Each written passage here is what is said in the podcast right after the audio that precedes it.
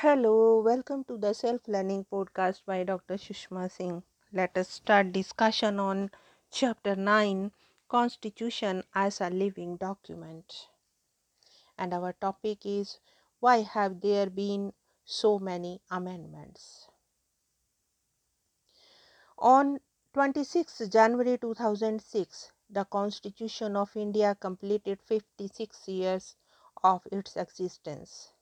In these 56 years, it was amended 93 times. Given the relatively difficult method of amending the Constitution, the number of amendments appears quite high. Let us try to find out how it is that so so many amendments took place and what it means. Let us first look at the brief history of amendments. Look carefully at the the same information is presented in two different ways. The first depicts the number of the constitution amendments made every 10 years. The second depicts the time taken every 10 amendments. This depicts the year taken for 10 amendments. You will notice that two decades from 1970 to 1990 saw a large number of amendments. On the other hand, the second tells one more story. 10 amendments took place between a short span of three years between 1974 and 1976. And again, in just three years from 2001 to 2003, 10 amendments took place. In the political history of our country, these uh, two periods are remarkably different. The first was a period of Congress domination. Congress party had a vast majority in the parliament. It had 352 seats in the Lok Sabha and a majority in most state assemblies. On the other hand, the period between 2001 and 2003 was a period marked by coalition politics. It was also a period when different parties were in power in different states. The bitter rivalry between the BJP and its oppos- opponents is another feature of this period. And yet, this period saw as many as 10 amendments in just three years. So, the incident of amendment is not dependent mercy on the nature of majority of the ruling party alone. There is always a criticism about the number of amendments. It is said that there have been far too many amendments to the Constitution of India. On the face of it, the fact that 93 amendments took place in 55 years does seem to be somewhat odd. But above suggests that the amendments are not only due to political considerations.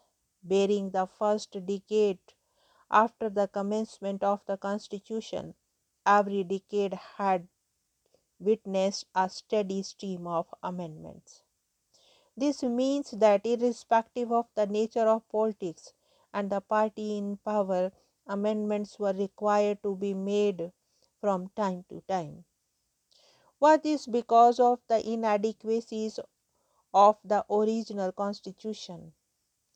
Is the constitution too flexible? Now let us discuss the point contents of amendments made so far. Amendments made so far may be classified in three groups. In the first groups, there are amendments which are of a tactical or administrative nature and were only clarifications, explanations, and minor modification, etc., of the original provisions. They are amendments only in legal sense but in matter of fact they made no substantial difference to the provisions. This is true to the amendment that increased the age of retirement of High Court judges from 60 to 62 years, 50, 15th Amendment. Similarly, salaries of judges of high courts and the Supreme Courts were increased by an amendment, 55th Amendment. You may also take the example of the provision regarding reserved seats in the legislatures for scheduled caste and scheduled tribes. The original provision said that these reservations were for a period of 10 years. However, in order to ensure their fair representation of these sections, it was necessary to extend this period by 10 years. Thus, after every 10 years, an amendment is made to extend the period by another 10 years. This has led to five amendments so far. But these amendments have not made any difference to the original provision. In this sense, it is only a technical amendment. Do you remember the discussion in chapter 4 about the role of the president? In the original constitution, it was assumed that in our parliamentary government, the president would normally abide by the advice of council of ministers. This was only reiterated by a later amendment when article 74 1 was amended to clarify that the advice of the council of ministers will be binding on the president president shall act in accordance with the advice of the council of ministers in reality this amendment did not make any difference because that is exactly what has been happening all through. The amendment was only by way of explanation. Now let us discuss the next point def- differing interpretations.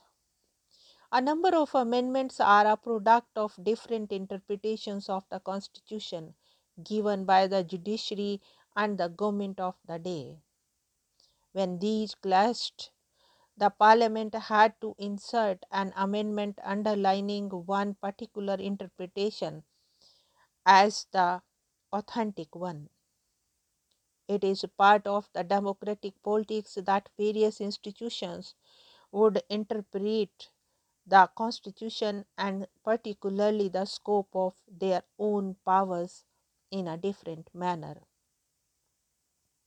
Many times the parliament did not agree with the judicial interpretation and therefore sought to amend the constitution to overcome the ruling of the judiciary.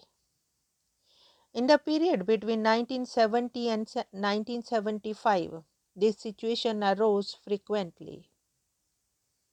In the chapter on judiciary, you have already studied the issues of difference between the judiciary and parliament. One was the relationship between fundamental rights and directive principles. The other was the scope of right to private property. And the third was the scope of Parliament's power to amend the Constitution. In the period 1970 to 1975, the Parliament repeatedly made amendments to overcome the adverse interpretations by the judiciary. It may be kept in mind that during this period, many political events were unfolding, and thus this history of our constitutional development can be fully understood only in the context of the politics of that period. You will know more about these issues in the next when you study the political history of independent India.